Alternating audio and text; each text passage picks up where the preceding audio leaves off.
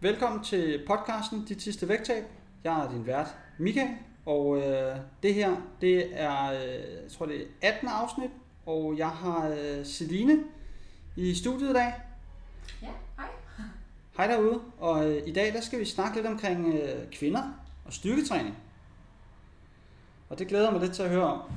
Og øh, kan du ikke prøve at starte med at fortælle lidt om, øh, om dig selv og hvad du, hvad du selv laver? Ja, altså jeg hedder Celine, og jeg er 29 år. Og så er vi jo kollegaer hernede i øh, Vesterbrunds Gym, hvor jeg arbejder fra Maxer og laver personlig træning, og arbejder primært med kvinder, som gerne vil tabe sig eller blive stærkere og mere selvsikre i styrketræningslokalet. Og det har jeg gjort. Jeg har lavet personlig træning i fem år og arbejdet for Maxer i halvandet. Så har jeg en kandidat i idræt, øh, hvor jeg også skrev omkring vægttab og sådan en coachende tilvej, tilgang til, øh, til, til vægttabet. Hvordan man i mindre grad skal fortælle øh, deres sine klienter, hvad de skal gøre, men i højere grad spørge dem ind til, hvad der er vigtigt for dem i livet, og hvorfor det er vigtigt for dem. Så de bliver bedre rustet til at kunne træffe nogle lidt mere værdibaserede valg. Ja, på deres egen øh, Ja. bekostning. Så der er større grad af selvbestemmelse og følelse af kompetenthed og Ja. større grad motivation. Øh, og så træner jeg selv og løber lidt og Ja, hygger jeg har også set, du har, øh, du, du har også løbet nogle længere ture engang. Men... Ja, altså optimalt set, så vil jeg faktisk gerne løbe. Tidligere så øh, har jeg ikke lavet løb både 5.000 meter og 1.500 meter, øh, men løb ind i nogle skader. Øhm, så har jeg prøvet at træne op til maraton et par gange og løbe ind i nogle skader. Så det er sådan lidt story of my life, at jeg Ja. tror, jeg vil det lidt for hurtigt, og så, så kan man få det indimellem. Og så vil man også nogle gange øh, mange flere ting, som måske godt kan, øh, hvad kan man sige, støde lidt imod de, de forskellige øh, discipliner. Ja. Måske. Det, er det, altså, det er jo svært både at lave tung styrketræning og løbe lange ture, Ja. fordi man så har man kronisk trætte ben. Præcis. Det kender jeg til. Ja. Øhm, jeg kunne godt tænke mig at, øh, at høre øh, dit øh, syn på, øh, på sådan noget som styrketræning øh, i forhold til sådan noget som holdtræning i, i fitnessrådet. Ja, altså i dag skal vi snakke om kvinder og styrketræning, og det er et emne, som ligger mig lidt nært. Ja. Øh, både fordi, at jeg synes, at styrketræning er fantastisk, og især for kvinder. Øh, mange kan gå rundt og være lidt bange for at komme i gang med styrketræning, men når de først kommer i gang, så kan det være utrolig sådan empowering for dem egentlig at kunne løfte nogle tunge vægte og flytte fokuset for mange i forhold til, hvordan deres krop skulle se ud, og den skulle Mhm. være perfekt, og så hen imod et andet fokus, som den faktisk kan noget. Det er sådan meget gavnligt for mange. Øhm, men at komme på holdtræning i fitnessrådet eller i sats, det er for mange en start til at begynde at træne. Øhm, og holdtræning i de sådan, traditionelle, kommercielle fitnesskæder, de er måske ikke sådan styrketræningsagtigt. Det er måske lidt mere sådan cardio-baseret, øh, fordi vægten ikke er mega tung, og man tager rigtig mange gentagelser. Og der er måske også lidt mere fokus på fællesskabet. At øh, Ja. der er noget commitment et eller andet sted. At det er super godt, at, øh, at, at man øh, har nogle commitser til, at man mødes, og, og man får en eller anden form for, for fællesskabsfølelse og sådan ting. Mm. Øh, men spørgsmålet er, hvor, hvor, hvor effektivt det, det er øh, i forhold til styrketræning. Ja, altså man kan sige, jeg går jo vejen for, at man skal finde den sportsgren, man synes, der er fed at lave. Og den sport, man kan holde ved i, på længere sigt. Øhm, så hvis det, der er et fællesskab, og øh, man synes, det er sjovt at komme Mm. til step eller mavebattle eller hvad det hedder, så synes jeg bare, man skal gå lidt på det. Men styrketræning har også bare nogle andre gavnlige effekter, øh, som holdtræning måske ikke har. Øh, altså, man kan blive stærk og løfte en masse vægte, og mange har lidt et billede af en krop, de godt kunne tænke sig, Mm. og det tror de oftest, de får ved at skulle tabe sig. Men den krop, som mange går rundt og forestiller sig, at de skal have, det er da faktisk en relativt muskuløs krop. Ja. Så det kræver også, at man får bygget nogle muskler. Og der er holdtræning måske ikke den mest oplagte metode, eller den egentlig en god metode til at Nej. gøre det. Der kræver det, at man kommer ned og får planlagt en styrketræning, som man kan holde over længere tid, hvor der er progression, øh, hvor man gradvist øger vægten eller gentagelserne, så man bliver ved med at stimulere musklerne til at skulle, skulle vokse. Ja. Og dermed ikke sagt, at man bliver stor af det. Det, det kommer vi også lidt på senere. Øh, der skal virkelig meget til, før man bliver stor som kvinde. Enten stiv yder eller helt fantastisk genetik. Ja. Så det skal man behøver ikke være bange for, at det kommer til at ske Nej. over natten. Øhm, så i forhold til det der med, med, med styrketræning, øh, nu snakker vi lidt omkring øh, styrketræning øh, versus øh, holdtræning, fitness world. Hvad, hvordan kan man egentlig kategorisere, eller kategorisere, øh, ja, hvad kategoriserer man egentlig styrketræning som? Altså, hvor, øh, hvornår er det styrketræning, og hvornår er det ikke styrketræning? Jeg mener faktisk, at DIF, altså Dansk Idrætsforbund, har en definition af det, der siger, at det skal være øh, træning med en belastningsgrad, der ligger mellem 1 til 8 RM, altså repetition max. Så det vil sige, at det skal være så tungt i gåseøjne, så man kun kan tage max 8 gentagelser. Okay. Eller, eller 12 gentagelser. Nu bliver jeg lidt tvivl om det er 8 eller 12. Men der skal i hvert fald være, en grad af belastning øh, i forhold til, at det er styrketræning. Okay, det var jeg slet ikke klar over. Nej, de har faktisk lavet en rimelig god definition af det. Ja. Og det er også derfor, man kan sige, at maveballe lov i Fitness World, at det er styrketræning. Ja. Nej, det er det måske ikke, fordi der kan man næsten ikke få en belastning, der er stor nok til, at det kan være kaldet styrketræning. Så har jeg et spørgsmål i forhold til det her, du, du siger. Øhm, som, som jeg måske også, altså både, både jeg selv øh, kan, kan, hvad kan man sige, tænke over, men jeg tror, og som måske også øh, tænker, at, at mange af lytterne herude, de, de tænker på. Fordi nu nævner du for eksempel, at øh, det er op til en øh, 8, 8 øh, RM, altså 8 øh, repetitioner, 8 gentagelser. Øh, hvad med sådan noget som øh, 10, 12, 15 gentagelser, 20 gentagelser ved den sags skyld? Altså helt grov generalisering så plejer man jo at sige, at når man arbejder med gentagelser mellem 1 og 5 stykker, så træner man primært for styrke, fordi det er meget de her neurale mm. adaptationer, altså hjernens evne til at kommunikere med musklerne gennem nervesystemet.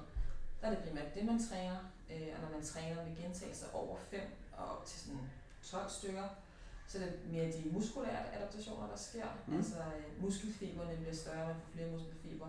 Øh, ja, det er primært musklerne, der bliver større egentlig. Øh, og over 5, 12, 15 stykker, så er det mere udholdenhed, man træner, altså øh, ens kredsløb. Ja. Det er selvfølgelig en grov generalisering, ikke? Ja. Men sådan plus minus i det range der plejer rimelig godt at, at kunne passe ind. Mm. Mm. Fedt. Stærkt. Øhm, hvorfor er, øhm, hvorfor er styrketræning egentlig godt for kvinder? Mm. Øhm, altså sådan helt fysiologisk, så kan man jo sige også lidt deprimerende egentlig, at kvinders øhm, knogleidentitet, den piker, den er størst, når de er omkring 30. Og efter man er 30, så begynder den faktisk at falde med 1-2% om året. Så det vil sige, at ens knogler bliver mindre og mindre øh, modstandsdygtige og har større og større risiko for at skulle få knogleskørhed og brække. Det er jo egentlig ret meget, det er jo ret store tal, når man tænker på det per, per år. Lige præcis, og det er det faktisk det er jo også lidt deprimerende, for når man tænker, at man er 30 år, så er der jo virkelig mange år tilbage ja. at leve i. Og det er også derfor, at mange, især ældre kvinder, de lider af knogleskørhed, øhm, har større risiko for at, at falde og brække deres knogler, øhm, og dermed blive endnu mere inaktive. Og det er lidt sådan en, en dårlig spiral, at hvis man først har brækket sin hofte og er inaktiv i en måned, så, eller flere måneder, så ved man så, at risikoen for, at man brækker den igen endnu større. Fordi så der er man jo simpelthen sendeliggende i den periode. Ikke? Øhm, så et er ligesom at kunne modbygge, eller modarbejde den knogleskørhed, eller risikoen for at få knogleskørhed og bevare sin gode knogle øh, identitet. Og noget andet er også, at, at styrketræning øh, for mange, som jeg også kom lidt op på til at starte med, er sådan en, en utrolig empowering, at mange kvinder de går rundt og har et sådan lidt forskruet kropsbillede, og meget bekymret om, hvordan deres krop skal se ud. Og det skal helst være helt perfekt, som vi ser på Instagram. Ja. Så det kan være utroligt frigørende for dem at kunne mærke, at deres krop faktisk er stærk. Og den skal ikke se ud på en bestemt måde, men den kan en masse ting.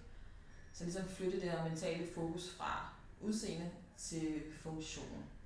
Øhm, og det går utrolig godt hånd i hånd i et vægttab blandt andet, øh, hvor man ikke skal fokusere så meget på, måske ikke skal fokusere så meget på slutmålet, hvis man gerne vil tabe 50 kilo, mm. så kan det være svært at blive ved ja, den tid, det tager at tabe 50 kilo, hvis man ikke synes, det er sjovt, og man først bliver tilfreds, når man har tabt ja. 50 kilo. Men hvis man kan lære at elske processen, og synes, at det er fedt, hver gang man skal ned og træne, øh, alle den tid, den tager at nå til 50 kilo, så er det måske bare mere holdbart i længden, og ja, størst chance for, at det er et vægttab, der kan være ved. Mm.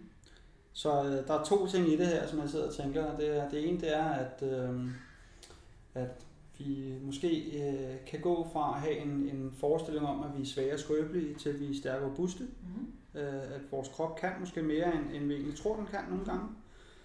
Og så øh, det andet element, øh, det her med vores forestilling om, hvordan vi skal se ud. Altså det her, øh, hvad kan man sige, øh, vores en ting er vores selvbillede, øh, som vi opbygger i forbindelse med, øh, ja, nu nævnte du Instagram, øh, som er en, et rent glansbillede af, hvordan øh, den, den perfekte, øh, det perfekte liv skal se ud. Ikke kun kroppen, men også, øh, vi skal gå på café, og, Ja. og vi skal rejse meget, og, og Han det hele. mand, spise rigtig mad. Lige præcis. Alt skal bare være helt perfekt, ikke? Ja. Altså, og der er ikke nogen, der øh, lige øh, dypper kartoflen ned i sovten, øh, fordi at øh, det, det må man ikke og alt muligt, ikke? Altså, så, øh, så der er også noget i, der er også noget af det her med, at, øh, at det miljø, vi er i til hverdag, måske også kan påvirke, øh, at når vi, når vi tænker, at vi skal se ud på en bestemt måde, så er det ikke fordi, vi har, øh, vi, vi er opmærksom på, hvordan vi selv, øh, altså vores egen anatomi øh, er, men, men mere om, hvordan andre mennesker egentlig ser ud. Fordi vi kopierer øh, andres adfærd, Mm. øh, hvis man kan sige det sådan. Så hende, der er på Instagram, hun har den, den perfekte mås og den perfekte mave. Jeg vil gerne se ud som hende. Mm. Ja, det tror jeg helt sikkert. Altså, men oftest så ser man jo kun et glimt af deres hverdag, af det man sammenlignes med på Instagram, og man ved ikke, hvad der sker 23 timer ellers i døgnet. Ikke? Nej, præcis. Så det kan jo i princippet godt være, og sådan er det jo familien også, dem der har den perfekte mås og den perfekte mave, de bruger rigtig meget tid på at træne, og de Ja. bruger rigtig meget tid på at holde styr på, hvad de spiser. Det er, meget, det er meget sjovt, at du lige nævner det her med, øh, med lige præcis, ja, det her med, med perfekthed og sådan ting. Jeg har, øh, personligt så har jeg altid haft en, øh, jeg har altid været slank som sådan, men, men jeg har altid haft sådan en, af ren anatomi, en, naturligt, øh, har jeg haft sådan lidt sådan en, en lidt en strutmave, øh, hvis man kan sige det sådan. Så, så jeg skal ikke have spist særlig meget, og når, man, når jeg har sådan en, en smal talje, som jeg selv har, øh, og, og har spist øh, noget mad, så kan man nogle gange se det, fordi maven buler. Mm. Øh, og det, det er sjovt, øh, hvad kan man sige, det var lidt et sidespor i forhold til, hvad vi sådan havde tænkt, vi skulle, vi skulle snakke om, men, øh, men jeg tænker, jeg synes, det er vigtigt øh, at tage op i forbindelse med, øh, hvad hedder det, at jeg for eksempel selv tit hører andre mennesker kommentere min mave. Mm. Ikke fordi, at øh, jeg har en høj fedtprocent overhovedet. Øh, min fedtprocent er generelt, og den er højere øh, lige ved tiden, end hvad den plejer at være, eller hvad den førhen har været, men det har også noget at gøre med, at jeg slapper mere af. Øh, giver mig selv lov til at spise nogle af de ting, eller drikke noget mere vin, eller whatever jeg egentlig har lyst til at spise, når jeg har lyst til det og sådan ting. Ikke? Øh, men pointen med det er bare det her med, at når man pointerer, hvordan andre ser ud, pointerer, hov, du, din mave, den, den buler lidt. Det må den ikke. Så, så, så det, det, der bliver sådan en kultur øh, over, hvordan vi, vi skal se ud, og hvordan vi ikke skal se ud. Og det her med at have en lille topmave, ikke fordi, at øh, man er blevet tyk, men fordi, at ens anatomi bare ser sådan ud. Så det kan måske også medføre, at der er nogen, der render og trækker maven ind, Mm. for den sags skyld. Fordi de er bange for ligesom at, at slappe af øh, og være, som de måske er et eller andet Ja. sted. Altså, jeg, jeg synes, der er to ting i det, du siger. Det ene er, at man skal simpelthen lade være med at kommentere på andres kroppe. Ja, præcis. Altså, det gavner overhovedet ikke. Og man skal lade være med at kommentere på, om folk har tabt sig, eller folk har taget på, og hvordan de ser ud. Fordi mm. alle går rundt og er rimelig sårbare omkring deres krop. Og man ved ikke, hvordan den kommentar, den, hvor den rammer henne. Mm. Og mange tror, at det er at komplementere, hvis man har tabt sig. Ej, hvor tabt, hvor ser du godt ud. Men hvis man vender den om, så er det jo lidt en, en skjult sviner på en eller anden måde. Fordi så jeg så ikke godt ud, da jeg vejede de 5 kilo mere? Eller skal, jeg rose mig, skal du rose mig, fordi jeg har tabt mig 5 kilo? Det er ligesom idealet, at man har gjort det godt, når man har tabt sig. Ikke? Ja. I princippet så ved man jo ikke, hvorfor en person har tabt sig. Det kan være, at hun har haft stress. Det kan være, at hun Ja. spiseforstyrrelse. Det kan være, at hun har mistet sin kæreste og har kærestesover. Ja, Så det er ikke nødvendigvis en, en god ting. positiv ting. Nej. Overhovedet ikke. Nej.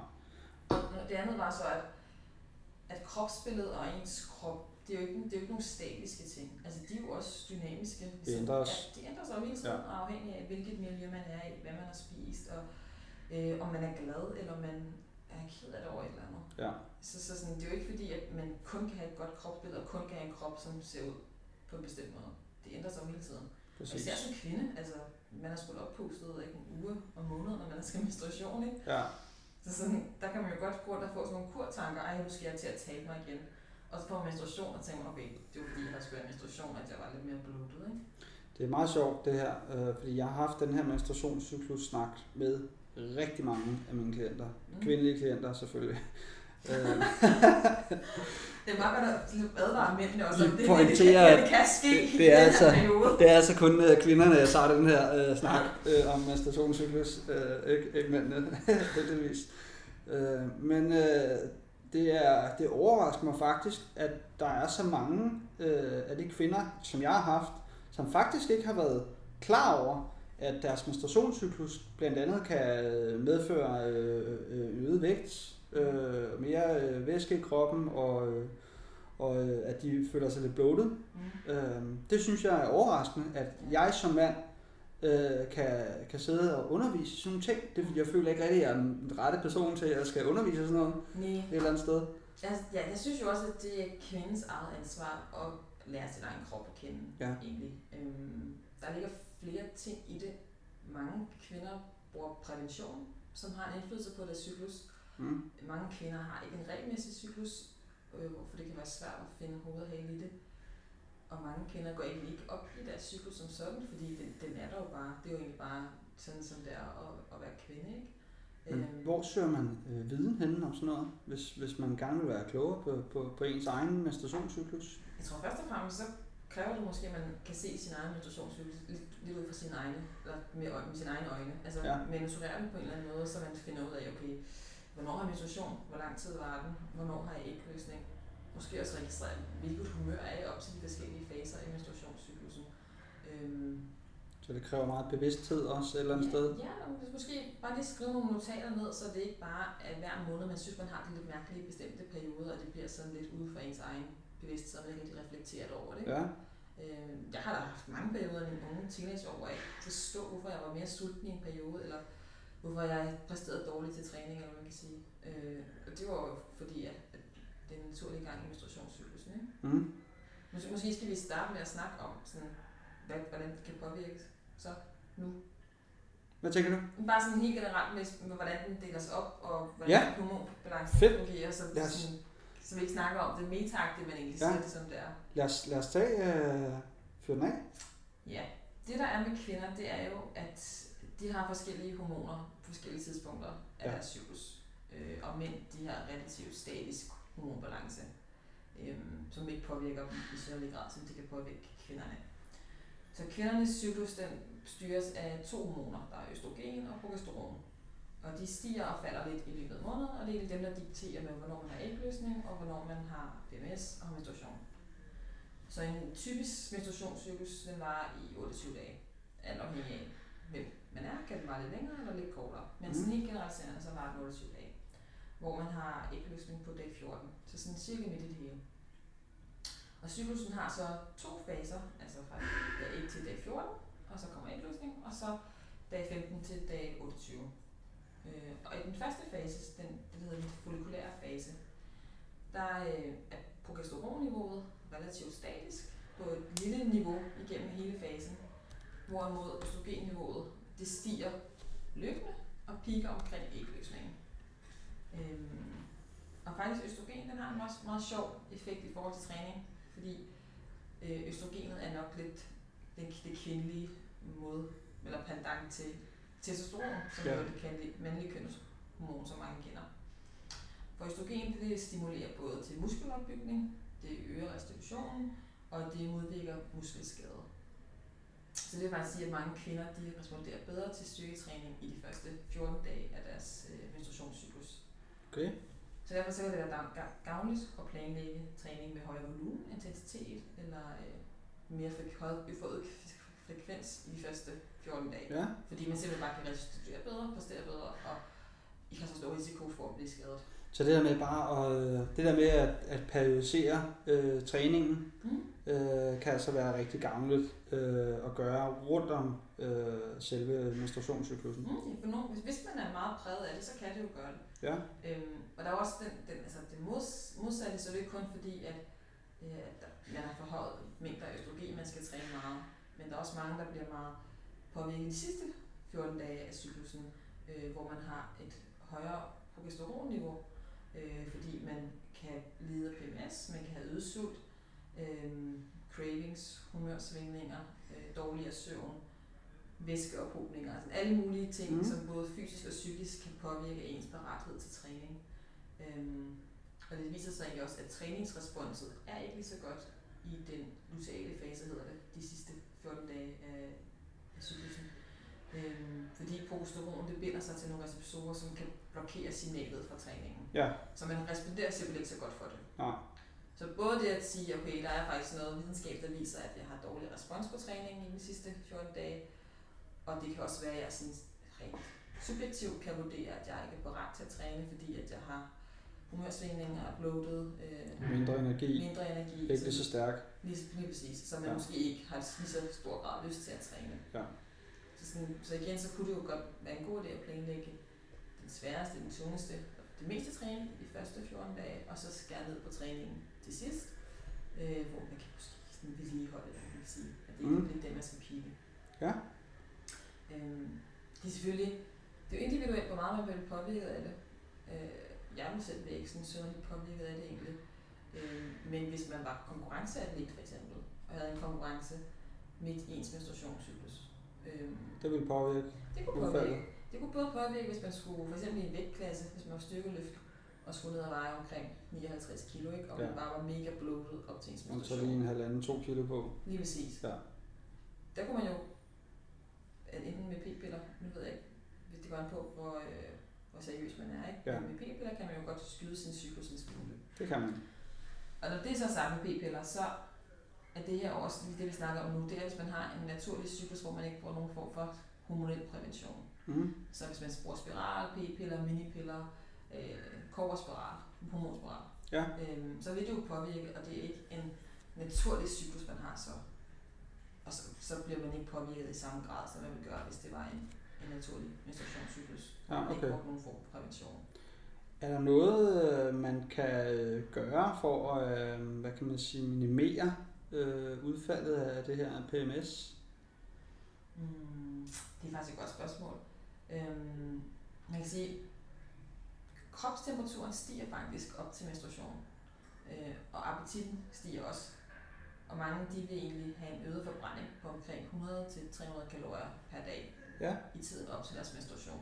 Så de forbrænder simpelthen mere? Ja, netop fordi man har en øget kropstemperatur Ja. og en øget me- me- metabolisme. Ikke? Øhm, man kan sige så, men ens appetit stiger også oftest, Det giver jo mening i... fordi man har cravings. Ikke? Det giver jo helt klart mening. Så hvis man har en, en sådan ret stringent kostplan, og hvor at øh, ens energiindtag er det samme igennem hele perioden, og man så kommer til ens luteale fase, man skal have menstruation, og man ved, okay, jeg kan kun spise 1600 kalorier. Øh, så kunne man måske arbejde med at stige den, øge kalorieindtaget en lille bitte smule, og få lidt mere at spise egentlig, Ja. fordi kroppen har behov for det. Øh, ja, og fordi, hvorfor skulle man ikke gøre det, hvis man var sulten? Ja, præcis. sådan helt et tænkt eksempel, så kunne det også være, at man egentlig var naturligt mere sulten, men man måtte kun spise de 1600 kalorier. Og så kom man til at spise noget chokolade, som man ikke skulle have spist, og så leder det til overspisning. Så det er jo nogle, af- det er jo nogle af de her, hvad kan man sige, bagsider ved at, at køre meget sådan restriktive kostplaner, eller i hvert fald bare det der med at køre kostplaner, uden rigtig øh, at have nogle andre redskaber øh, at bruge. Kostplaner kan i og for sig være fine, hvis man bruger dem øh, på en, en hensigtsmæssig øh, måde. Men at, at bare køre øh, kostbaner, øh, for bare at køre kostbaner med skyklapper på, øh, kan jo meget hurtigt gå hen og blive et problem. Øh, især det her, du nævner her med, at øh, jamen, øh, begynder vi at blive mere sultne.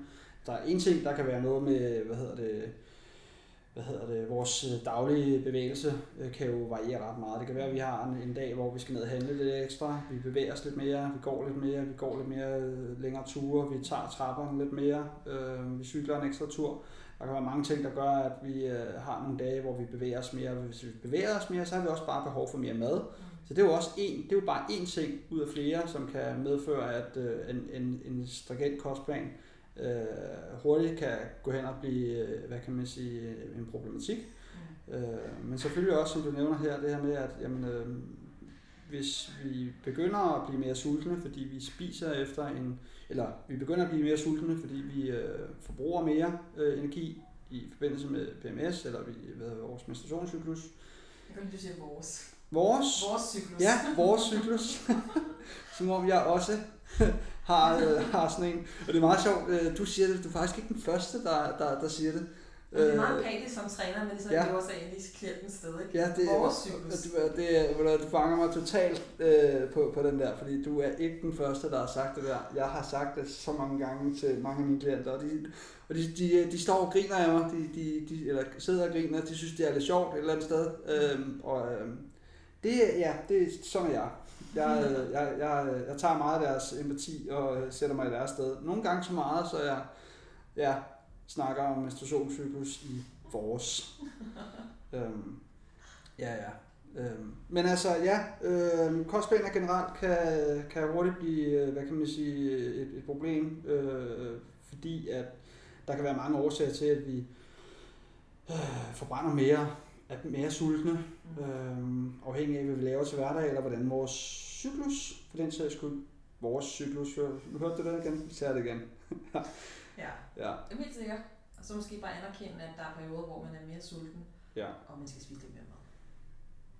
Spis noget fucking mere mad, hvis du er mere sulten. Ja, jeg, jeg anerkender jo, hvor svært det kan være, fordi Ja. ja. hvis man gerne vil tabe sig, så kan det jo virke kontraproduktivt at skulle spise mere mad, hvis man Ja. alligevel ligger på sit energi- eller ligevægtsindtag eller derunder, ikke? Ja. Så det er jo ikke... Men hvordan kan man definere, at man ligger på sit ligevægtsindtag? Fordi man ligger jo ikke altid på sit ligevægtsindtag, hvis det er, at vi også bevæger os mere eller mindre til hverdag. Det er jo noget, vi... Det er jo heller ikke statisk overhovedet. Nej, præcis. Så det, man skal jo ikke vurdere det fra dag til dag, men man kan jo se over en periode af Ja. tid, hvor man har været måske talt sine kalorier og fundet, okay, jeg har ligget på 1600, og jeg har tabt mig lidt. Ja. Ja. Så mit ligevægtsindtag er cirka her Præcis. det i, ikke? Så det er en, en ting, som jeg tænker, øh, rigtig mange kvinder måske godt kunne øh, have gavn af at prøve at tænke mere i den retning, at når vi øh, tænker i kalorier, jamen, så er det bare en cirka målestok. Øh, det er, øh, hvad hedder det, vi skal cirka have så meget, vi skal cirka have den her størrelse portioner, Mm. vi skal cirka have så meget protein, Mm. For noget mere mæthed eller mindre mæthed, afhængig af, hvad, hvad vores øh, præferencer er. Ikke? Og det er jo lidt svært, fordi det ville jo være nemmere, hvis der bare var, det her det er rigtigt, det her det er forkert, gør det her, og så skal du nok tabe dig. Ja, Men sådan er det jo bare meget, meget sjældent. det er Og det. det kræver, at man er lidt mere reflekteret omkring det, og øhm, kan se sig selv lidt mere altså objektivt, eller kan se sig selv lidt mere ud fra at kunne monitorere sig selv lidt mere, og Ja. ikke er bange for at gøre ting lidt godsøjne forkert. Jeg kan prøve at, det giver nogle erfaringer, ja, som man kan tage med.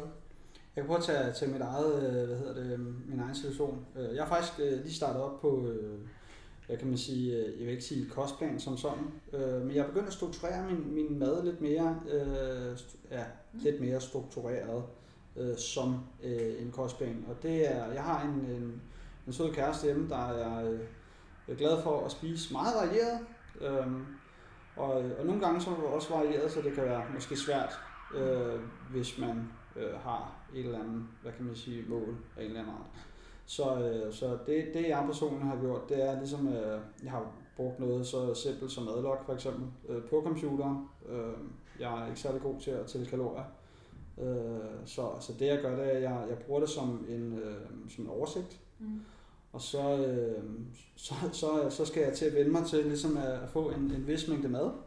Og så øh, første uge, eller første, første dag, man, man spiser, så øh, bliver det sådan lidt, lidt gættelagt i forhold til, hvor meget protein skal jeg have, hvor meget øh, kulhydrat, hvor mange øh, gram af de forskellige øh, grøntsager og sådan ting skal man have. Mm. Øh, til at starte med, så kan man skyde forkert øh, og finde ud af, at øh, det mætter alt for meget. Det kan også være, at det slet ikke mætter. Og så øh, kan det være smart ligesom at bruge en, en kostplan til ligesom at rette til i forhold til, okay, hvis jeg skal holde min vægt, eller hvis jeg skal ned i vægt, eller hvis jeg skal op i vægt, øh, afhængig af whatever, måske ikke så meget, hvis man skal holde vægten, øh, så gør man måske bare det, man allerede er i gang med. Øh, men, øh, men det her med ligesom at, at, at prøve sig frem øh, og, og justere i, i, i mad, justere i, øh, i mængderne af, af makro, altså protein, kostfiber og den slags, som, altså øh, komponenter, som måske har en højere mæthed, og komponenter, som har en mindre mæthed et eller andet sted. Ikke? Øh, for ligesom at, at lære lidt omkring mængderne, ud fra det behov, man har, ud fra den situation, man står i. Ja, altså kalorier kan være et udmærket værktøj til at få et indblik i ens daglige kost. Ja, og når man så ligesom er kommet ind, ligesom er fundet en, en mængde af, af mad, som egentlig passer, så kan man sådan stille og roligt, så gælder det bare om at arbejde med rutiner, i stedet for at arbejde med, øh, med at tælle kalorier, og med skyklapperne på, som vi sagde i starten.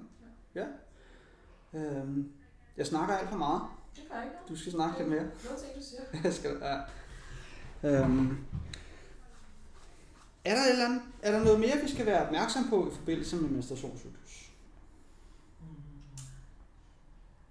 Nogle tror måske, at hvis man tager prævention, at det kan påvirke de adaptationer eller de sådan, virkninger, man får ved styrketræning, eller at de hormoner, der er i prævention, har en indvirkning på, hvor godt man responderer på styrketræning. Ja. Men det er det faktisk ikke. Det er det ikke? Det er det faktisk ikke. Nej, okay. Hverken p-piller eller hormonspiral eller øh, Gør nogen forskel. har egentlig sådan en, en indvirkning på, øh, på ens adaptationer. Der er lidt på øh, VO2 max, mener jeg, at man kan få en lidt nedsat energi, øh, maksimal energioptag. Øh, men det er, der ikke, det er ikke sådan helt sikkert i, litteraturen. Nej, okay. Øhm, så det, man, det man kan tænke, hvis man bruger p-piller eller bruger andre former for prævention, det er jo, at man ikke i lige så høj grad behøver at gå op i det, vi lige snakker om med cyklus, fordi Nej. det er jo en unaturlig øh, cyklus, man får, når man har prævention. Så man burde ikke blive påvirket i samme grad. Nej. Det kan selvfølgelig være noget lidt mentalt, altså placebo er også en ting, ikke? Ja. Men sådan rent fysiologisk, så er der ikke de store indvirkninger der. Ja, så, altså, min, jeg tror bare, at mit gode råd det vil være at sætte mig ned og bruge et par måneder på at mon- monitorere mig selv lidt og se, hvornår man, man er oplagt til træning, hvornår man ikke er oplagt til træning, hvornår man har menstruation, hvornår man har ægløsning, så man begynder at få lidt en idé om det. Der er rigtig mange fine apps til, Ja. til at gøre det. Øh, Flow blandt andet, Okay, hvor man kan sætte sig ned og taste en masse ting ind, som kan hjælpe en med at få lidt overblik over det. det var ret fedt. Ja. Det var jeg så ikke klar. Nej, Men jeg er heller ikke kvinde, så Det trods alt. trods Ja. alt. Ja. Øhm, så, så det vil egentlig være, være mit, mit råd til folk, hvis, Ja. ja. hvis de synes, det kan være svært at skabe hoved og hale i det, og egentlig har en fornemmelse af, at de bliver lidt påvirket i nogle perioder af deres styrketræning, eller Mm. at de er øget sulten, eller mindre oplagt til træning. Ja. Og så derefter kunne man planlægge træning ud efter det. Så man havde tungere træning, øh, mere træning, og måske oftere træning i de første 14 dage, og så øh, kunne skrue lidt ned alt, efter, alt afhængig af, hvordan man har det de sidste 14 dage. Cool. Mm. Jeg, øh, jeg sidder med sådan et, øh, et spørgsmål, som jeg øh, synes, jeg oplever rigtig mange kvinder, de, øh, de, de, de godt kan sidde med. Mm. Øhm, og det er, bliver, bliver kvinder maskuline af styrketræning. Nej, kvinder bliver hverken maskuline, øh, kæmpe store, øh, bøffer af styrketræning. Nej, Medmindre man tager videre. hvem mindre man så videre. Og hvis man vågner op en dag og tænker, at man har taget støvet, men er blevet stor, så kan man bare stoppe med at tage støvet. Okay, Og så er man ligesom forbi det problem. okay, ja. Øh, men det er lidt en, en sejlivet myte, at kvinder bliver mega store af det. Ja. Øh, der skal virkelig meget arbejde til for at blive stor. Øh, Jeg har tr- trænet styrketræning i 12 år, tror jeg, sådan altså tre gange om ugen måske. Og du er ikke blevet Altså, jeg føler, kæmpe jeg føler, jeg er blevet kæmpe stor. Altså, jeg har jo måske lidt mere muskelmasse end sådan den utrænede person vil have. Ja. Men jeg føler mig ikke, jeg er kæmpe stor. Maskulin kan vi i hvert fald ikke kalde dig. Nej, jeg er maskulin kan vi godt kalde dig. Og noget med kæbepartiet, ikke? Nej. Nej, det gør man ikke. Øhm, faktisk kan man sige, at kvinder bygger relativt set muskelmasse i samme hastighed, som mænd gør. Men fordi mænd har som udgangspunkt en større muskelmasse, end kvinder har, så vil de også have en større muskelmasse altså som, som, som, ved slut. Okay, Men sådan te- tempoet er, er det samme. så, så vi tager øh, altså mænd og kvinder. Procentvis samme mængde muskelmasse på, Ja, hvis man træner det samme overlæg, samme Ja. tid osv. Øhm, men kvinder jo bare har mindre muskelmasse, end mændene har. okay. Det er meget sjovt, fordi jeg har jo både hørt øh, Jeg har jo, jeg har hørt øh, lidt af, hvad kan man sige, øh, myter i begge retninger. Mm. Både at, øh, at øh, kvinder selvfølgelig bliver maskuline af den her farlige styrketræning, Mm. men også at, øh, at øh, kvinder øh, ikke tager lige så meget på i muskelmasse, som mænd gør. Øh, og, og, og den grund har man hørt, at skulle være, øh, fordi mænd har mere testosteron i kroppen. Øh, Mm. eller andet. Jo, men altså kender, som jeg også sagde til med, at østrogen har jo mange samme virkninger, som ja. testosteron har. Øhm, så, så det kan sagtens stå ind der. Det skal skal sige, det er jo lidt generaliserende at bare sige mænd versus kvinder, fordi alle er jo forskellige, og der er jo individuelle øh, forskelle også. Øhm, så sådan, der kan jo være nogen, der har vundet lidt i det genetiske lotteri, og bare er Ja, så der er... freaks of nature, ikke? hvor de bare skal kigge på nogle vægte, og så tager de på. Det kan jo både være mænd og kvinder. Ja. Men hvis man er en af dem, og man vågner op en dag, og man er stor, så kan man bare stoppe med at træne, eller skrue lidt ned for volumen eller Præcis. intensiteten. Så det er jo ikke fordi, når man først er blevet for muskuløs i gåseøjne, at så er der ingen vej tilbage. Ej, det er ikke sådan, at vi vågner op fra den ene dag til den anden, og så bare blevet meget Nej. større end i går. Ja. Jeg har faktisk jeg har sådan en rimelig god genetik for at bygge muskelmasse på min ryg. Ja, Og jeg synes ofte, at jeg kan blive meget bredrykket. Øhm, så jeg træner faktisk ikke så meget ryg nej, mere, fordi jeg synes ikke, at det er sådan så feminint at være så bred, som jeg kan blive. Øhm, og det er jo det fede ved styrketræning et eller andet sted. ja, ja, så kan man At man kan modi- modificere, hvor meget øh, forskellige kropsdele skal have. Mm. Ud fra selvfølgelig ens mål, men også ud fra, hvad man selv synes er pænt, eller hvad man er bange for, eller hvad man gerne vil have mere af. Mm. Lige præcis, det er jo, der er jo rigtig gode værktøjer til egentlig at, at kunne bygge i gåsøjne den krop, man gerne vil have. Det er jo bodybuilding, ikke? Altså, de kigger over, okay, hvordan ser jeg ud? Hvordan er mine weak points? Hvad skal jeg arbejde med? Ja. Og så arbejder vi med det. Men øh, øh, at, at øh, hvad kan man sige, have en god genetik for at øh, måske øh, have, have øh, brede skuldre, øh, er måske heller ikke det samme som at sige, at vi slet ikke skal træne skuldre. Nej, overhovedet ikke. Der er jo også en masse skadesforebyggende ved at styrketræne, ikke? Så hvis man har lavet rigtig meget pres, eller laver, laver, laver rigtig meget bænkpres, kunne det også være, at man skulle lave tilsvarende pres med træk til ryggen i stedet for, ikke? Så ja. der ikke kommer så meget øh, ubalance i det. Jo. Øhm, men, men det kan man jo sætte sig ned og planlægge. Altså sæt, sige, hvor meget vil jeg gerne lave til hver kropsdel, og hvor meget laver jeg lige nu? Øh, skal det ændre sig? Og hvordan kan man holde styr på det? Mm? Det kommer lidt på, hvor dedikeret man er, hvad ens udgangspunkt er også, hvor meget tid man gerne bruge på det. Ja. Det lyder som om, jeg er super struktureret, det er egentlig ikke. Nej, Det er meget lystbetonet. men jo mere viden man egentlig har omkring træning, øh, styrketræning, eller i hvert fald den træningsform, man selv laver, øh, oplever jeg i hvert fald, jo, jo mere afslappet kan man egentlig også være et eller andet sted øh, i sin egen træningsrutine. Helt sikkert. Jeg tror også, at vi sidder og har en masse tavs viden, som vi bruger i praksis, uden Ja. at være bevidst om det. Ja. Øhm, Helt enig. så jeg har lige nu en, en målsætning om, at jeg gerne vil blive lidt stærkere i mit dødløft. Øh, jeg har egentlig ikke sat mig ned og lavet en decideret plan-plan, men jeg har jo stadig en idé op i hovedet om, hvordan det skal se ud. Så det kan godt være, at jeg, ikke har sat, jeg har ikke sat det ned og lavet graf over det, og regnet Nej. procenter og så videre. Men sådan, jeg har en okay idé om, hvad, hvad der skal til, og så arbejder ud fra det. Øhm, og det er jo stadig en eller anden form for struktur, selvom det ikke er mega struktureret, som andre vil gøre. Ja, vi har, øh, der er, hvad kan man sige, det, det gør du måske også, fordi du har noget mere overblik Mm. over, øh, hvor, hvordan målet kræves Mm. et eller andet sted, ikke?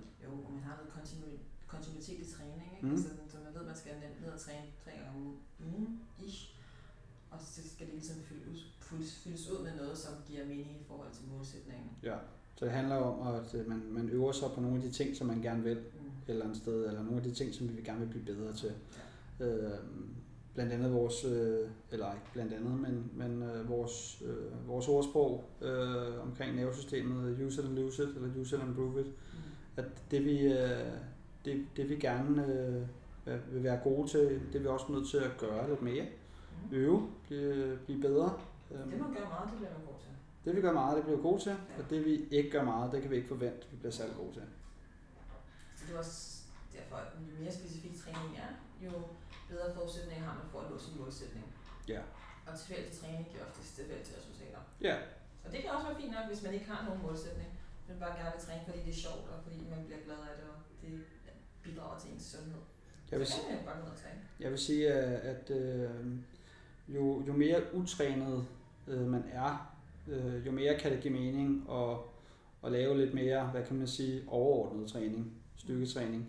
Øh, hvor at øh, hvis man er meget utrænet, så er det måske heller ikke nødvendigt at være så specifik med, med ens egen øh, træningsrutine. Så vil man respondere på det meste. Ja, og så også bare det her med at lære ligesom at komme i gang, øh, få nogle rutiner, øh, at jamen, så længe du bare kommer ned og øver dig på, øh, lad os sige, din dødløft eller din squat, et par gange om ugen, blive bedre, blive lidt stærkere hen ad vejen. Helt sikkert. Er der nogle andre øh, tilpasninger øh, i, øh, i forbindelse med, med styrketræning, øh, kvinder, vi kan... Ja, helt sikkert. Altså vi kan prøve at sammenligne det sådan lidt mænd og kvinder imellem. Ja. Øhm, fordi kvinder har faktisk nogle ret fantastiske adaptationer, synes jeg egentlig. Okay, Øhm, generelt set så udvikler kvinder en mere udholdende fysiologi end mænd, når de styrketræner. ja, Øhm, det vil sige, at kvinder har en større andel af udholdende muskelfibre, øh, type 1. Altså når de øh, deres muskler tilpasser træning, så vil de udvikle større andel af type 1 muskelfibrene, så vil de mere udholdende. Øhm, kvinder har oftest en større fedtmasse, øh, som de kan bruge under træningen, øh, så kvinder er mindre afhængige af kulhydrater, når de træner. Øh, Okay. Fordi de er bedre til at og bruge fedten, for- forbrænde deres fedt. end, end mænd er. End, mænd, end mænd er i Det forhold til i hvert fald. Ja. Øhm, og det der med, at kvinder de udvikler en lidt mere udholdende fysiologi, det er også noget, jeg kan genkende, når jeg træner med nogle af mine drengevenner. At jeg synes oftest, uden at det skal puske glorien, og det er faktisk først noget, jeg har fundet ud af ret sent, at jeg kan fortsætte øhm, i længere tid med en given vægt, end de kan. Mm. Og man kan egentlig godt lave en test af det. Så hvis man har en drengeven eller en kæreste, og man selv er en kvinde, og man gerne vil, vil prøve at teste, så kan man måske finde sin, sit 1RM, sin max Ja. på dagen i en squat, eller i et dødløft, eller i et bænkpres, eller hvad, hvad man nu gerne vil teste. Så det gør både kvinden, og det gør manden, og så tager man 80% af den vægt, og så prøver man at lave en AMRAP, altså så hvor mange gentagelser man kan lave. Og kvinden kan, altså Og jeg synes, 90 flere. procent af gangene til, til mange flere. Ja. Der er lavet et studie, hvor at, øhm, mænd og kvinder skulle øhm, arbejde med deres øhm, albueflexer, altså skulle træne biceps. Yes. Og jeg tror, at kvinderne kunne tage 200 procent flere gentagelser, end mændene kunne. Hold da kæft. Med, med en relativ vægt, ikke? Det var meget. Så det, er sådan- det er ret meget. Ja. Og jeg, man kan ikke undgå at tænke, har det noget med sådan kvindens anden, anden fysiologi, at det de skal kunne, altså de skal jo kunne- trods alt kunne føde, ikke? Som er en ret udholdende aktivitet. Ja. Øhm, så det kan godt være, at det er måden, det- kroppen Det giver god mening, det giver at, sindssygt god at kvinder har nogle egenskaber øh, på det punkt, som de måske skal bruge andre steder, Mm. et eller andet sted. Ikke? Ja.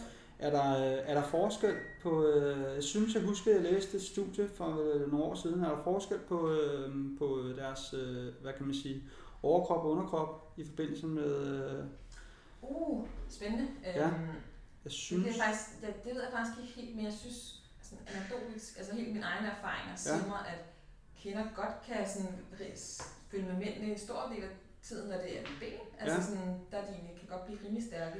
Men bænk, bænkpres altid svært for kvinder at kunne følge med mænd. Der er mænd altid markant stærkere. Ja. Og det er jo selvfølgelig helt generaliserende, fordi der er nogle mænd, der bare squatter 300 kilo, ikke? Jo. Det er der også nogle kvinder, der gør, men det er meget få kvinder, der gør det. det er klart. Øhm, men sådan relativt set, så vil kvinderne oftest være okay stærke i benene, hvorimod overkroppen og presstyrke generelt. Ja. Så der kan, jo, der kan jo både være et, et, et, øh, et åbent spørgsmål øh, til overs omkring, øh, om der er, om det er, øh, hvad kan man sige, genetik, der gør, at kvinder et eller andet sted måske er stærkere i benene, end de er i overkroppen, øh, eller at, at der måske er en eller anden form for en, en tilpasning øh, over en periode, hvor at kvinder måske ubevidst har mere fokus på, på, på baller og lår og, øh, sige, den slags. kvinder træner mere baller og lår, end de laver bænkpres. Så det kan måske have noget med det at gøre, men vi ved det ikke rigtigt. Øhm, ja, Men altså det, man træner meget, det bliver man stærk i. Så Præcis. hvis man gerne vil være stærk i at presse noget på overhovedet eller lave bænkpres, så kan man jo træne det mere. Og så skal man jo nok blive stærk i det. det er klart. Det er klart. Ja. Øhm, Men der er så også lidt med, at kvinder muligvis kan tåle lidt mere træning, end mænd kan. ja, Øh, netop fordi østrogen det går ind og påvirker de her sådan lidt mere udholdende kvaliteter, der gør, at de er lidt mere udholdende, end mænd kan være. Er det volumenmæssigt, du tænker? Altså, hvor mange Ja. sæt per, Ja. per uge, de, Ja. de kan tåle, Ja. øh, de kan restituere, øh, restituere sig fra? Ja, fordi østrogenet går ind og fremmer restitution, Ja. som har de her beskyttende effekter, både mod muskelskade og muskelproteinnedbrydning. Ikke? Okay. Øhm, så det betyder nok, at sådan, muligvis nogle kvinder, det er stadig lidt generaliserende at sige, Ja. at alle kvinder kan, men det tyder på, at kvinder kan holde til lidt mere volumen, end. Det er jo meget sjovt et eller andet sted, fordi at, øh, nu sidder jeg her og tænker, øh, det her med, at kvinder er bange for at blive store, øh, kvinder er bange for at blive maskuline. Øh, nu ved vi jo tilfældigvis, at, øh, at øh, i forhold til hypotrofi, som er muskelopbygning, jamen der ved vi jo, at øh, volumen har øh, størstedelen at, at, at sige, at øh, jo, jo højere volumen, jo større øh, muskelmasse opbygning. Øh, og vi ved også, at øh, kvinder de øh, bliver ikke bare store fra den ene dag til den anden, men alligevel så kan de også øh, tåle højere volumen mænd. Mm. Det er jo meget sjovt et eller andet sted. Der er jo øh, nogle ting, som, øh, hvad kan man sige, både øh, snakker lidt mod sig selv, øh, men også øh, samtidig, øh, hvad vil jeg kalde det, øh, bekræfter lidt det her med, at øh, jamen, øh, en ting er jo volumen, Ja. der er også intensitet. Ja. Det skal også være inden for en vis intensitet, før at øhm, det ikke stimulerer til nok hypertrofi. Øhm, og min erfaring siger mig, at ofte så kan kvinder løfte en del mere, end de tror, de kan. ja, Så det kan godt være, at de ubevidst kommer til at arbejde med en lavere intensitet, ja, end i forhold til, hvad der vil gavne dem mere. Hvorimod mænd oftest tror, at de kan løfte lidt mere, end de kan, måske. Jeg læste- Uden- at fornærme nogen. Jeg læste godt et øh, studie, øh, når man tog en, øh, en RIR-baseret øh, RP, altså Rated Pacific Extortion, hvor at... Øh, Ja, hvor man ligesom vurderer, hvor mange gentagelser man kunne have taget efter. Ja, lige præcis. Man, man, man, øh, man lægger, øh, hvad kan man sige, man, man vurderer selv, hvor meget, hvor tungt man kan løfte, øh, ud fra den her skala, øh, som går fra 1 til 10. Og øh, der, der, der læste jeg det her studie, at mænd, de havde en tendens til at, at overvurdere sig selv. Det vil sige, de troede, de kunne løfte mere, end de egentlig kunne. Mm. Øh, hvor kvinder, de, øh, de underestimerede sig selv. Det vil sige, de, de troede faktisk øh, ikke, de kunne løfte særlig meget. Så, de, så hver gang de ligesom skulle øh, prøve at, at, at, at afsætte deres egen RP, altså hvor, hvor tungt de kunne løfte, øh, så satte de barn meget lavere, end de egentlig kunne. Mm. Jeg tester det indimellem med mine egne kvindelige klienter, Ja. især når jeg har en idé om, at de undervurderer, hvor meget de kan løfte. Øhm, så tager vi en given vægt og tager et sæt, hvor de løfter, fem, lad os sige, fem gentagelser. Og så spørger jeg dem, hvor mange flere gentagelser kunne du have taget? Så siger de måske, at jeg kunne tage en eller to. Ja. Så holder vi 5 minutters pause, og så går de og løfter samme vægt igen, og tager så mange gentagelser, som de kunne. Og nogle gange kommer jeg op og løfter 15 gentagelser. Altså det vil sige, Det var helt ekstremt. det er sådan 8 flere gentagelser, ja. End de troede, de kunne vurdere. Ikke? Så sådan oftest så er man meget stærkere, end man går og tror, især som Ja. kvinde. Men det har måske også et eller andet sted noget at gøre med, at kvinder måske ikke er vant til at presse sig på samme måde, udfordre sig selv på samme måde, som mænd er. Mænd, de er måske lidt mere grænsesøgende, Mm. øh, kunne jeg forestille mig. Øh, nogen er i hvert fald. Det er jo stadig lidt generaliserende. Ikke? Det er det. Jeg tror også, for kvinder, så er det jo også måske frygten for at dumme sig i træningscenter. Ja. Øh, frygten for at overvurdere sig selv. Og sådan lidt jantelov, måske ikke tro, du er noget. Og Nej. måske ikke tro, du kan løfte en vægte. Øh, så det er jo bedre at være sådan lidt mere ydmyg omkring det. Okay, I stedet for at sige sådan, jeg kan i hvert fald godt løfte 15 mere. Og så, Ja. så kunne man ikke det. Det okay. kan måske være lidt pinligt. Det, det, er jo, det er jo mega generaliserende at sidde og sige. Jeg synes bare sådan oftest, jeg kan se lidt en tendens til det. Det er sådan det, du har, øh, hvad kan man sige, øh, lagt mærke til i hvert fald. Ja. Det, du har været bevidst om.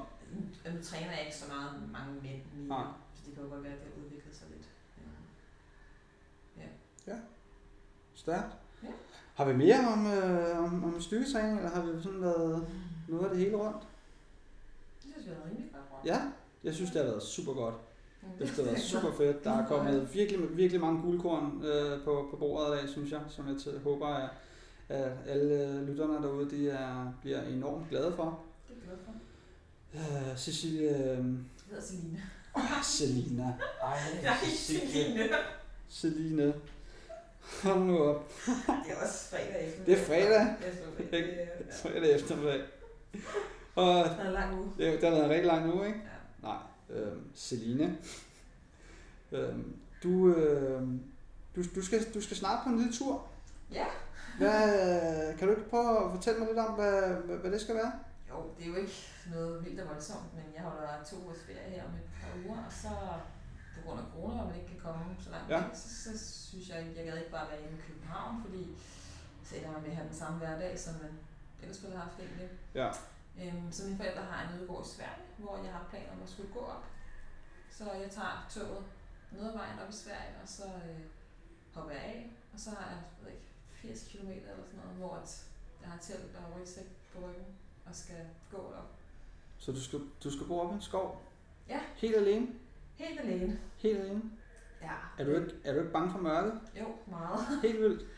Øh, ikke helt, jo, jeg er lidt bange for Jeg synes, det er helt vildt. Øh, Ikke at du er helt vildt bange for mørket, men jeg synes, det er helt vildt, at du Nå. tager dig op helt alene. ja, men sådan, jeg har tidligere været i Berlin alene, hvor jeg har været på ferie. Ja. Jeg har egentlig ikke noget sådan imod med at være alene. Der sover man måske også i, Så er man på et hotel. på hotel. Det er lidt hyggeligt. Klaps, klaps Ja. sammen, ikke? Men øhm, kan godt lige sådan at udfordre mig selv lidt og Ja. ja. øh, gøre nogle ting, som kunne virke lidt ubehageligt. Jeg har gjort det for to år siden, hvor jeg sov i shelter i Sverige også. Hvor Ja. jeg gik sådan fra shelter til shelter. To overnatninger. Hvordan er det øh, i forhold til... Øh, hvordan er det overførbart? Til træning, tænker du? Nej, det her, det her med... Øh, det her med at gøre noget... Det der med at udfordre sig selv. Det der med at gøre noget, man egentlig frygter en lille smule. Mm. Det er jo en god gammel comfort zone. Ja. Ja. Hvis man bliver inde i sin comfort zone, så udvikler man sig ikke altid. Så det er meget godt at gøre nogle ting, som man synes, der kunne virke lidt ubehageligt her nu, Ja. men på længere sigt kunne være med til at gøre en, eller tage en et andet sted hen. Øhm, jeg snakker meget med mine sådan, vanecoach-klienter om, at mange kommer til at leve en hverdag, hvor de gør mange ting, som de føler, de burde gøre. Øhm, gør det sådan lidt af pligt, og fordi at nogen har en forventning om, at man gør det Ja. hvor man glemmer at gøre nogle ting af lyst. Så sætter mange af dem til at sætte sig ned og skrive en liste over ting, som de synes, de har lyst til at gøre, som giver dem energi, eller øh, som selvpleje af en eller anden grund. Ja. Øhm, og så få implementeret det mere i ens hverdag. Det betyder ikke, at man skal gå ud og vandre i Sverige hver weekend, Ah, men det kunne bare sætte sig ned og spise sin morgenmad ved stranden, eller whatever det kunne være, som man gør for at give en lidt mere energi. Så der er jo øh, rigtig meget selvudvikling i det også. Ja, og sådan egentlig så synes jeg egentlig ikke sådan, at selvudvikling er sådan, jeg synes det er lidt blevet lidt buzzword. Synes du det? Ja, lidt egentlig, fordi jeg, synes, jeg kan egentlig også meget godt lide, at man behøver ikke altid udvikle sig, det er jo også okay at have status quo indimellem. Mm. Men hvis man går og føler, at der er nogle ting, som man sådan burde arbejde lidt med, så kan man jo finde ud af, okay, hvad er det mindste skridt, jeg kunne tage i den retning. Ja. Øhm, ja, jeg kendt, jeg ved, der er mange af mine vanecoach-klienter, som arbejder meget med sådan sociale arrangementer, at sådan på kort sigt, så kan de egentlig godt lide at være alene, Mm. med, og det kan være svært at sige, komme afsted til sociale arrangementer. Øhm, så det er nemmere at sige tak nej til dem, og så er de alene, og det kan de egentlig blive lidt ked af det over. Øhm, og så på længere sigt, så vil de jo gerne være ude og være sociale. Og det kræver også, at man på en eller anden måde går lidt på kompromis med sit behov her og nu. Ja.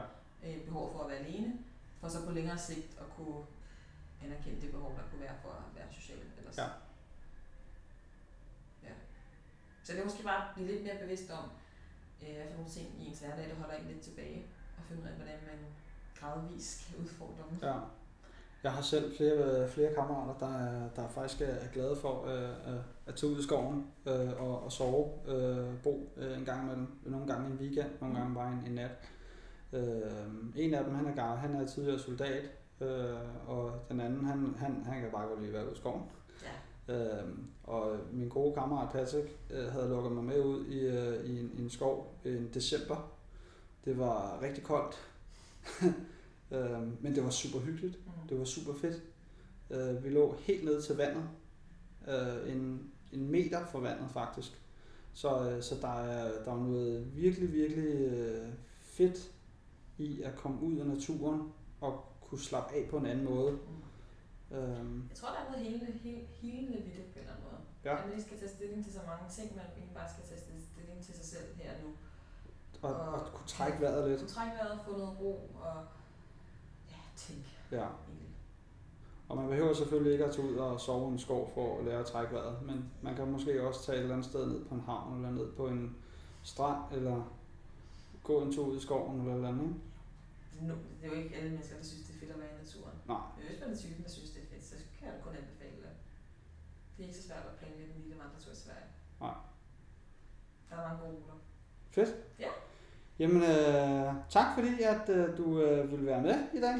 Tak, Det var, det var super fedt at have dig med. Celine, ja. og ikke Cecilie. Ikke Cecilie, ikke Nej. Selina. Celine. Celine. Ja, Ja. Er- ja, no. Det, det var der ikke. Det. Det er de der øh, navne der, ikke? Er også mere om hinanden. Ja, sådan er det. Men øh, tak for i dag. Det var super hyggeligt. Det var altså lidt omkring øh, styrketræning øh, for kvinder og øh, en snak om menstruationscyklus. Øh, hvis det er, at du godt kunne tænke dig at blive klogere på noget træning eller noget kost, eller i forbindelse med øh, dit eget vægttab måske, jamen så er øh, du velkommen til at op ind på min hjemmeside www.mixifit, altså m i x i f i t.dk og derinde, der kan du op i toppen af hjemmesiden skrive dig op med dit telefonnummer i en kontaktformular, og så vil jeg øh, tage kontakt til dig, øh, så hurtigt jeg kan. Øh, så vi kan tage en samtale over telefonen, og øh, så du kan blive klogere på, hvad det måske vil kræve for dig at, at komme i mål. Men øh, det var altså alt for i dag. Jeg håber, at øh, podcasten kunne bruges, og ellers så ses vi bare i næste podcast.